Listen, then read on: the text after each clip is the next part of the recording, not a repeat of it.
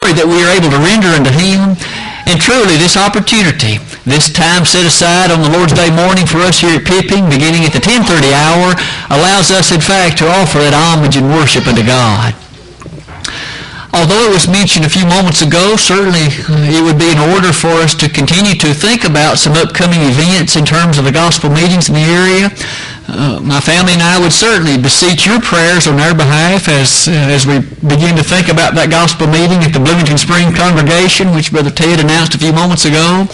It begins some two weeks from today and continues through Wednesday night of that week. So there will be a guest speaker here among our very talented and, and well-prepared men. But certainly, if you would, continue to think about us and in your prayers for the efforts in that meeting. And if you have opportunity, come and be with us. This past Thursday night at the holiday congregation, several of you were able to come be with us there, and we, my family and I really appreciate your support and your encouragement to us and all of us. Interestingly enough, following that week of gospel meeting at the congregation at Bloomington Springs, uh, there will be a, uh, another gospel meeting at a congregation in Wilson County, uh, just outside Lebanon there a little piece, and I'll be the speaker for that as well. So let's continue to, to pray, if we would, not only for those meetings, but all the gospel efforts in, in our area. And I'll have more to say about that latter one perhaps next, next Lord's Day morning. It's at the Leeville Church of Christ there in Wilson County. Today we come to the last lesson in our series of studies on the book of Hebrews. As you can see from the number, this is now our 18th lesson in this series. We have attempted to look at some of the salient and very penetrating and compelling messages to be found in this noble New Testament book. We've been challenged time and again to appreciate that message to those beleaguered saints of the first century and how it is so timely and so vital for you and me yet today as well as we have looked at some of the things in this book, I thought in summary about as brief as I could think of a way to write it. It's interesting that the superiority of Jesus has been certainly one of the themes of the book. The better way of Jesus, the better way here, the only way to a better life hereafter. And as we've looked at that better way, we have noted that Certainly there have been instances and occasions in which the thinking has been deep and profound. The author has brought us back to the Old Testament on many occasions, and from that Old Testament has set before us timeless lessons of the tabernacle, of Melchizedek, of Moses and Joshua. And we should always appreciate the power of those lessons and also the applicability of them you and I live sometimes in a world that frowns upon the Old Testament, thinking it's not useful, it's unimportant, it's not applicable. But they're mistaken. Those lessons and things contained in the Old Testament are there for a reason, and they're there for a purpose. The Holy Spirit didn't waste his time preserving it for us today. In 39 amazing books, we have found on many occasions lessons that you and I should make use of today in order to live in the way that we should. That brings us to perhaps one of the opening thoughts of a major way in our lesson this morning, having to do with that deepness and that profoundness. One of the things that God ever places before us is this thought. No matter how profound or deep a particular passage or chapter may appear, we must always understand it's applicable. There are things in it that can be applied to your life and mine. And I've listed for us some thoughts about that that should assist us in that appreciation. In Hebrews 12, verses 1 and 2, after making note of the marvelous magnitude of faith, that which was exemplified in so many noble and honorable characters of the Old Testament, we find these salient statements. Wherefore, seeing we are compassed about with so great a cloud of witnesses, let us lay aside the weight and every sin that's before us, and run with patience the race that is set before us.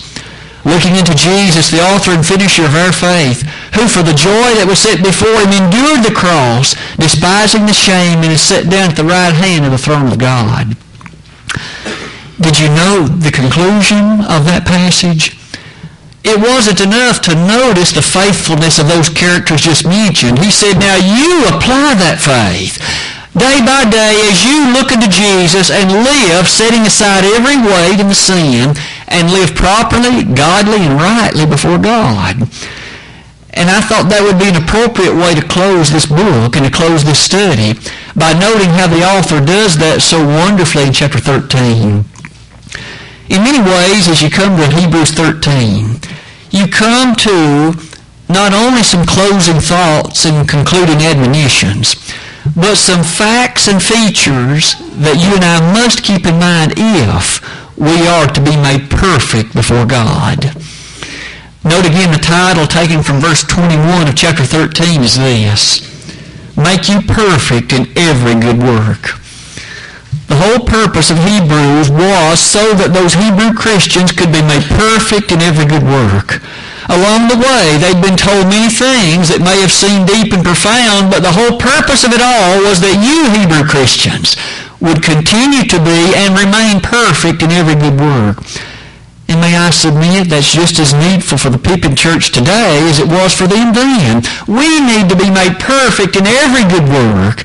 And we need to do that as we apply day by day some of the things to be found in chapter 13 of this book. We certainly will not, in our limited time this morning, be able to look at all that's in the 13th chapter. There's just too much of it. But I've selected what seem to be a few high points and highlights that we will give some consideration to over the next few moments. We would be remiss not to make mention of some of the ways the New Testament encourages us to always apply what God says in His Word. It's not enough just to know it or to be mindful of it, but to actually implement it in our life.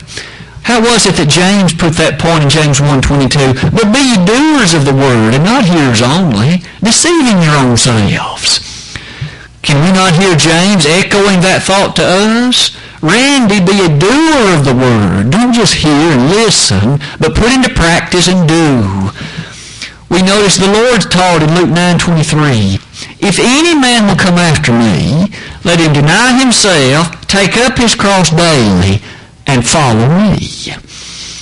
You see, there is an involvement that regards first to the open, conscious denial of self, with the following matter of first appreciation of the Lord and pursuit of his way. Having made those statements and said those things, what might be perhaps a few of the things in Hebrews 13 that might challenge us today? I would suggest we begin in the fourth verse of the chapter. Even though this certainly isn't the opening thought in the chapter, the verse is so vital not only for us at the Pippin Church, it's vital for our country, and it's vital for our society, and it's vital for the world in which we live. Marriage is honorable in, the, in all, and the bed undefiled, but whoremongers and adulterers God will judge. Just a few simple statements, I think, will bring to the forefront the reasons to why thoughts like that are so important for us today.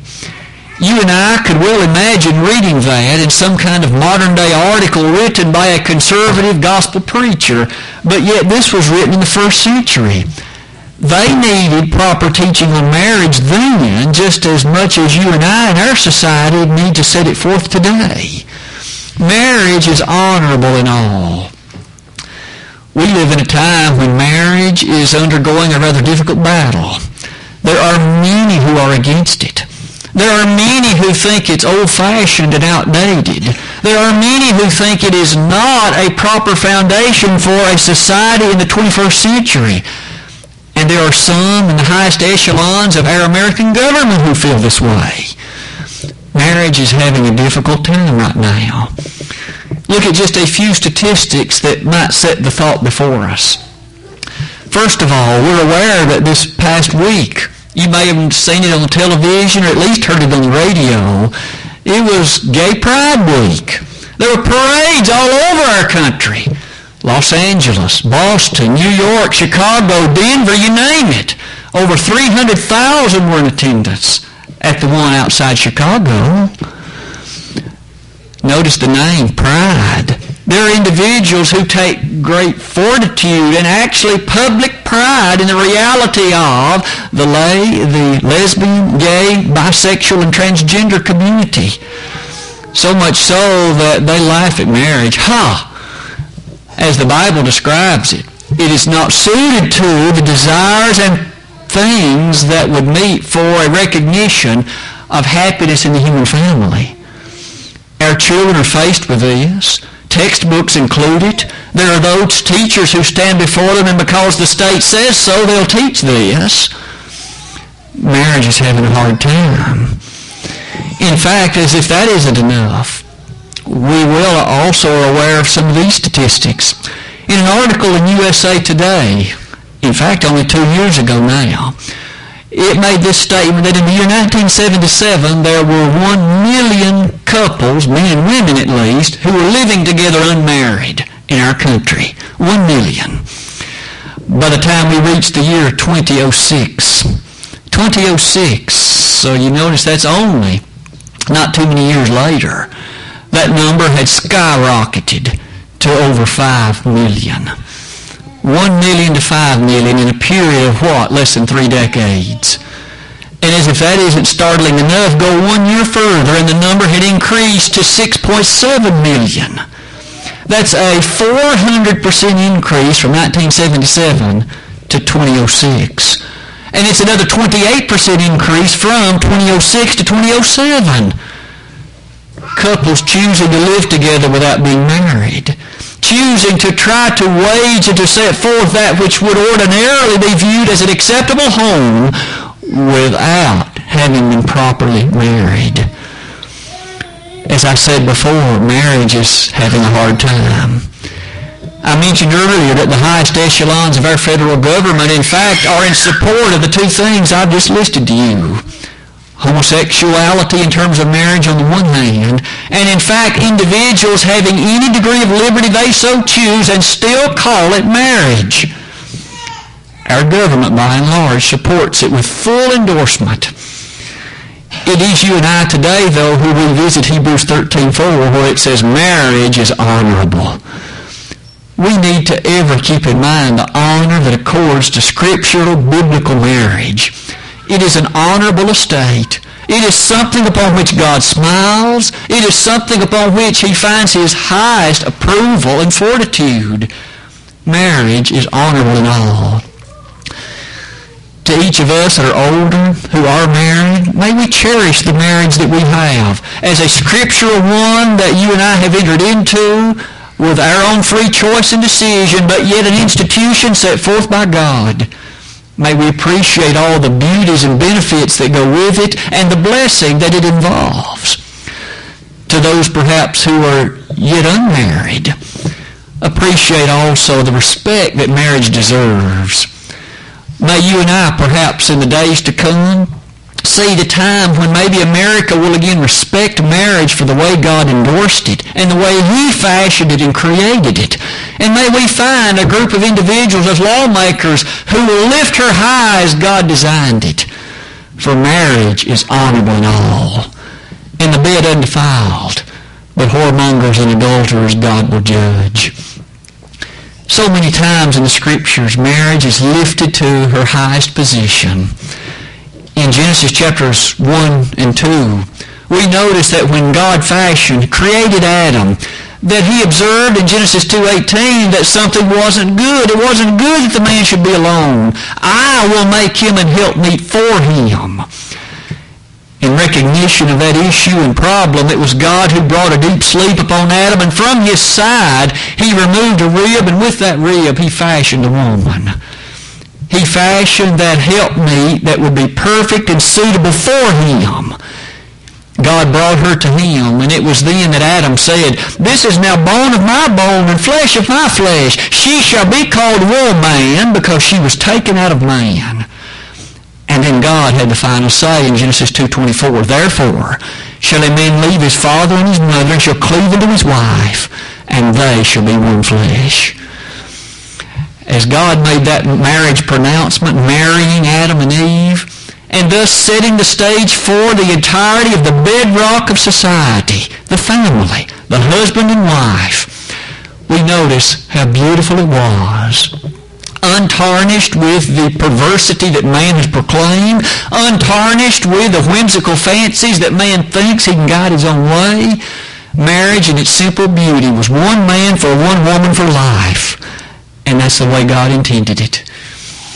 With the opening statement of that passage, we may well recall Proverbs 18.22, where on that occasion the wise man Solomon declared, Whoso findeth a wife findeth a good thing. And wasn't it Jesus in John chapter 2 who graced the presence of the marriage of, in Cana of Galilee with his presence? The Lord was there. In 1 Corinthians 9 verse 5 we find the apostles were themselves married. You see, one could go on and on by noting God doesn't frown upon and look down on marriage and consider it a second-class way to live. It is an honorable way to live. May we thus as parents, grandparents, and older ones seek to instill in our youth and our children how respectful they should be of marriage. To ever approach it rightly, to enter into it with full knowledge of all the duties and responsibilities that it entails. It is an honorable state. It is a time when a man and woman as set forth by God, choose to become one flesh by binding themselves together to a law of God and to each other for life. And as they do that, they can help each other on the way to heaven. To any children born to that union, they have the discreet responsibility to bring them up in the nurture and admonition of the Lord. Marriage is an honorable estate. But the verse closes with a very stern warning. Whoremongers and adulterers God will judge. It is amazing to note the contrast. Whereas marriage is honorable, this kind of free sex, no matter how it is pursued, be it homosexual, be it those that live together, either way it's fornication, and the Hebrew writer says, make no mistake and be not deceived, God will judge it. When you and I think about the homosexual perversion, the parades that have gone on around our land and lifting it seemingly to such a state of highness. Wasn't in, in Leviticus 20.13 that God there said that when a man lies with a man as he does with a woman, it's an abomination. Both of them have committed an abomination. They, both of them, shall be surely put to death. That was God's law for dealing with this under the Mosaic regime of the Old Testament. In Israel, they were not to be permitted to live in the New Testament era, in Romans chapter 1, notice Paul's sacred statement with respect to the way in which God views homosexuality then, under the character of the law of Christ. Paul noted, it is that which is unseemly, unnatural, and it is thus not approved. To look at all of that reminds us that we must be strong. The Bible remains for us the matter of truth when it comes to the honor of marriage. And may we have that opportunity and take the one that's given to us to speak about honor as it relates to the law of God's marriage. In fairness, as we come near the close of that slide, when it says that whoremongers and adulterers God will judge, we notice two especial classes of sexual sin. Whoremongers is from that word porneia, same word that's often translated fornication any kind of illicit sexual activity. And then particularly adultery is mentioned as well, relating to that between individuals where at least one of them is married to somebody else. And thus, in each of these instances, we see again how particular God is about his laws of sexuality. Free sex is not approved by God as far as a society enjoying it by people who live together and take the opportunity any time they so choose to enjoy whatever they wish with whomever they please. Again, one's wife, or if it's the case of a lady, her husband, is the only one with whom she should be enjoying sexual favor. And it is in that arrangement and it alone where these matters are to be enjoyed with the honor that God would give it. This is one of the ways the Hebrew writer chose to conclude this book. They needed that lesson today and how desperately we need it still. But what about another in the same chapter? Taking this time from verse 17. we notice that one of the features that's provided for us to think of here seems so very different, but yet it is also needful when it comes to the vitality of the church as she was designed and set forth by God. Verse 17 reads, Obey them that have the rule over you, and submit yourselves, for they watch for your souls, as they that must give account, that they may do it with joy and not with grief, for that is unprofitable for you. In the infinite mind of God, it was his decision to set forth his church with elders and with deacons. There certainly are those, such as myself, who have the privilege to preach.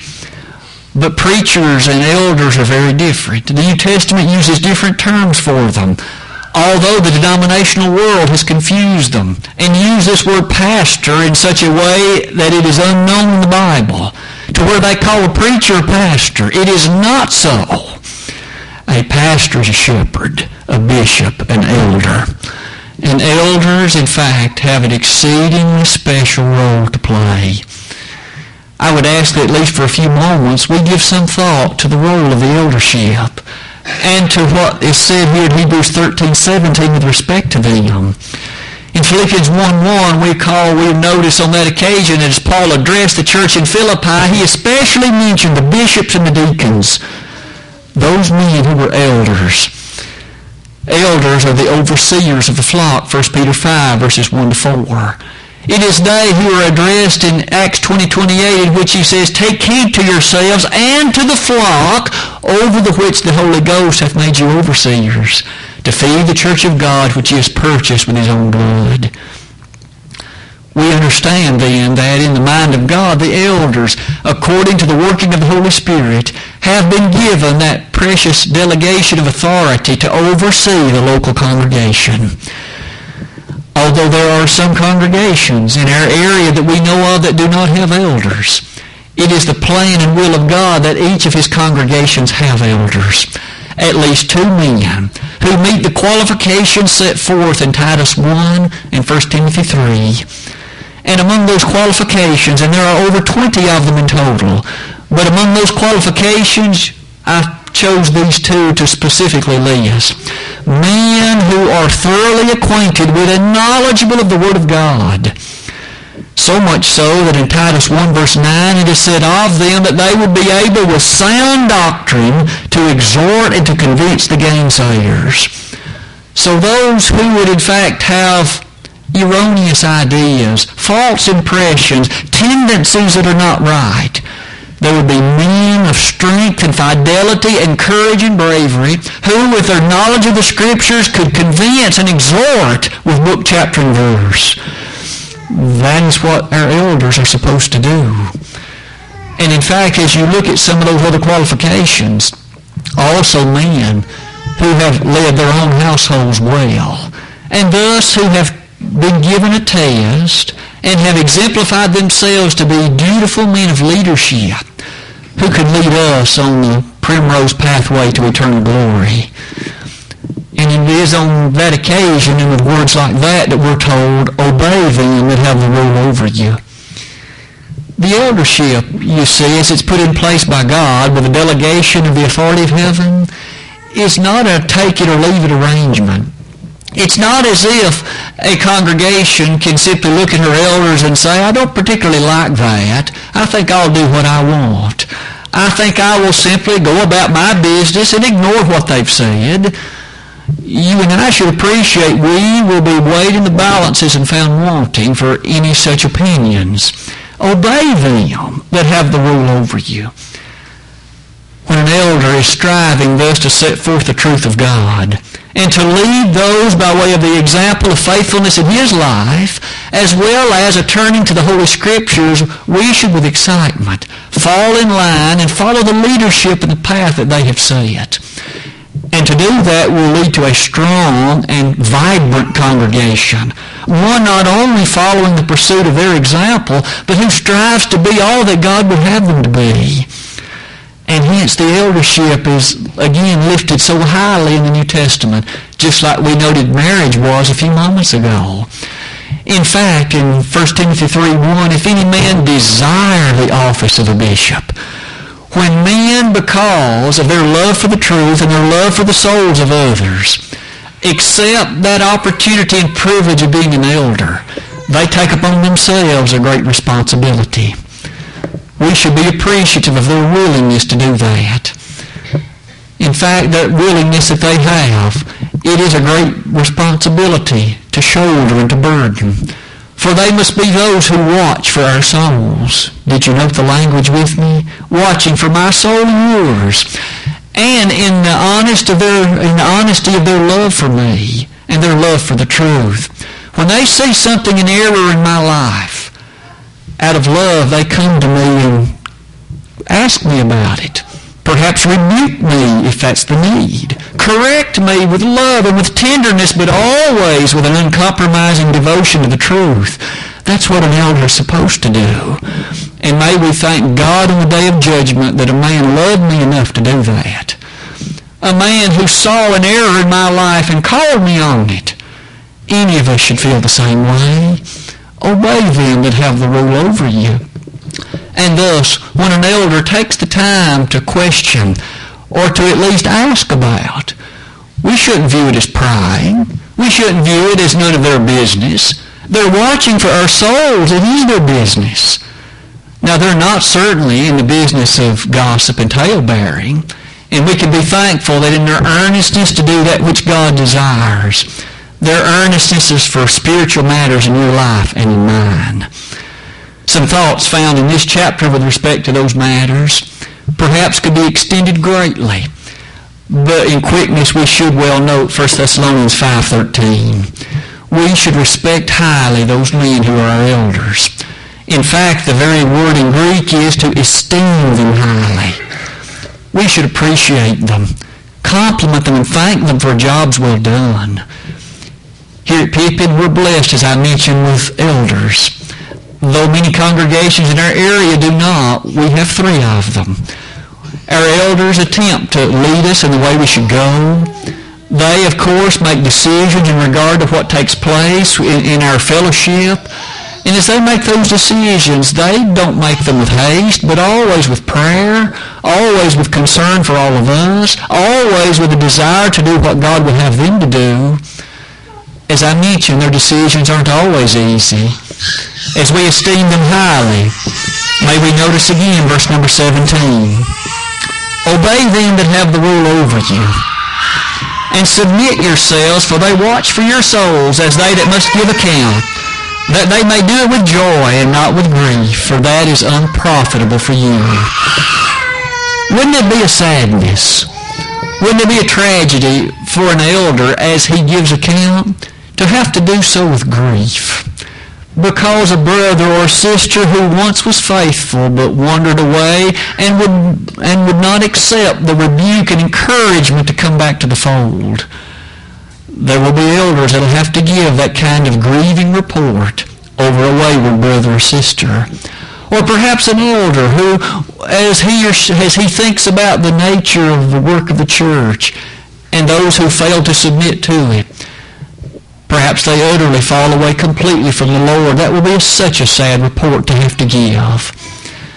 As we understand verse 17 and think about the blessing we have of our eldership, that does lead us to our third and final lesson of the day. Taken from verse number 21 and 22 very near the closing of this chapter, very near the closing of the book of Hebrews. Now the God of peace, that brought again from, from the dead our Lord Jesus, that great shepherd of the sheep through the blood of the everlasting covenant, make you perfect in every good work to do his will, working in you that which is well pleasing in his sight through Jesus Christ, to whom be glory forever and ever. Amen. And I beseech you, brethren, suffer the word of exhortation, for I have written a letter unto you in few words suffer the word of exhortation. Isn't it somewhat telling that that's the way the Hebrew writer chose to close this book? Suffer the word of exhortation.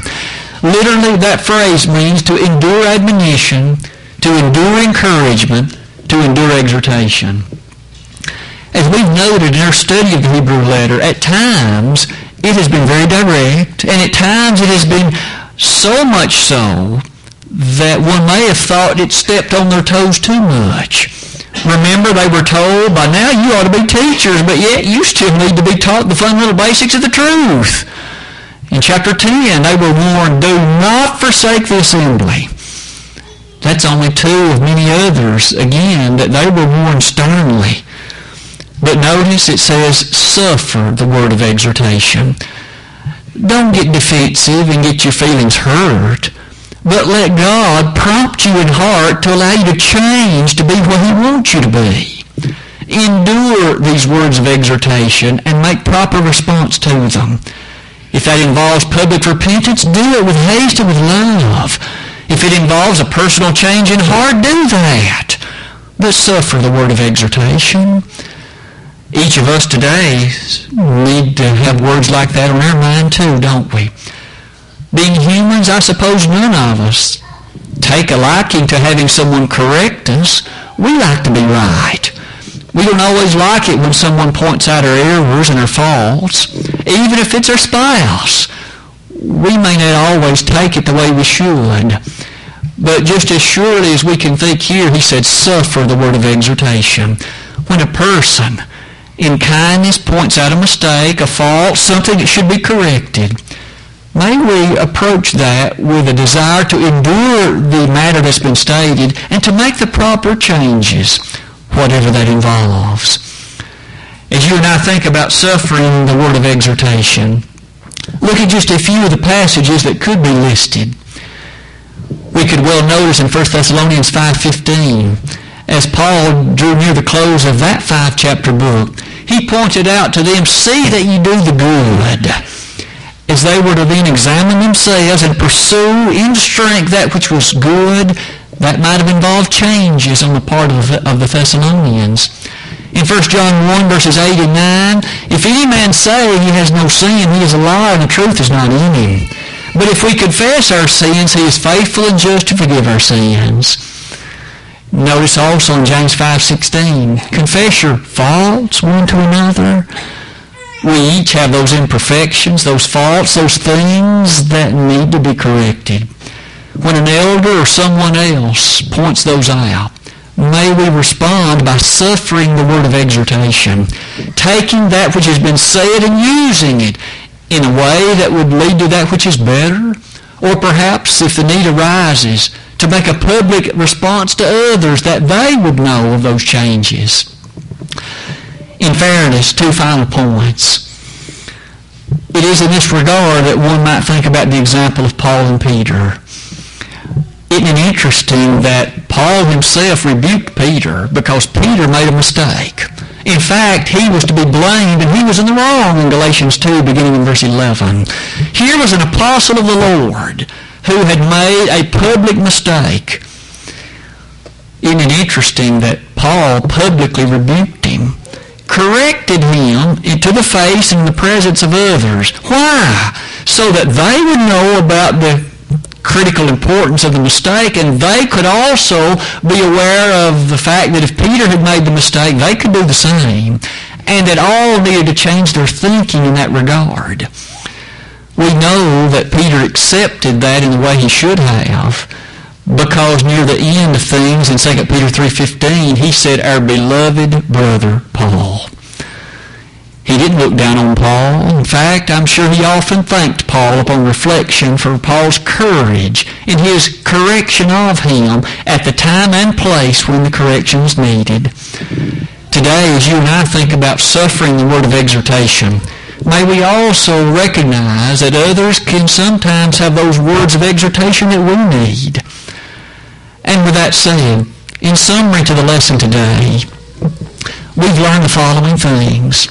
In these 18 lessons, the book of Hebrews has shown us the better way of Jesus. It's always the better way. Though the world may not think so, and though many may often doubt it, it's always the way that's best. And today in particular, we have seen that marriage is honorable and that we should consider it so and help others do the same. Secondly, we've noted the importance of obeying elders and submitting to them.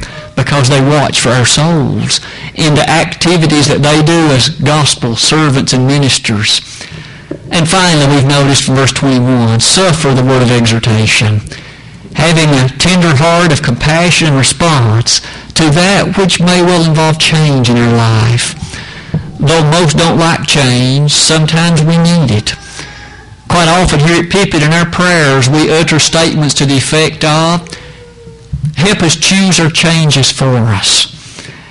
When we pray that with earnestness and honesty, we are praying then that we will be molded in life and that we will have a mindset to make those changes that God teaches us we should make. Today, it may be that there's more and more in the sound of my voice who needs to make a dramatic change for the better from the perspective of eternity. If you're not a Christian today, a faithful Christian, there will never be a better day than the 27th of June, 2010, for you to become a faithful member of the body of Christ. As you do that, your life will be changed forever. If you've never obeyed the gospel initially, believe with all your heart that Jesus is the Son of God, repent of the sins in your life, confess His great name as the Son of God, and be baptized. We could assist you in that confession and baptism ever so quickly. If you have become a Christian but have lost your way of faithfulness, you have allowed other things to distract and defocus you, come back to your first love this morning. We'd pray for you. We'd be happy to do it. And if we could do any of that, we would only ask you let us know in the way we could help while together we stand and while we sing.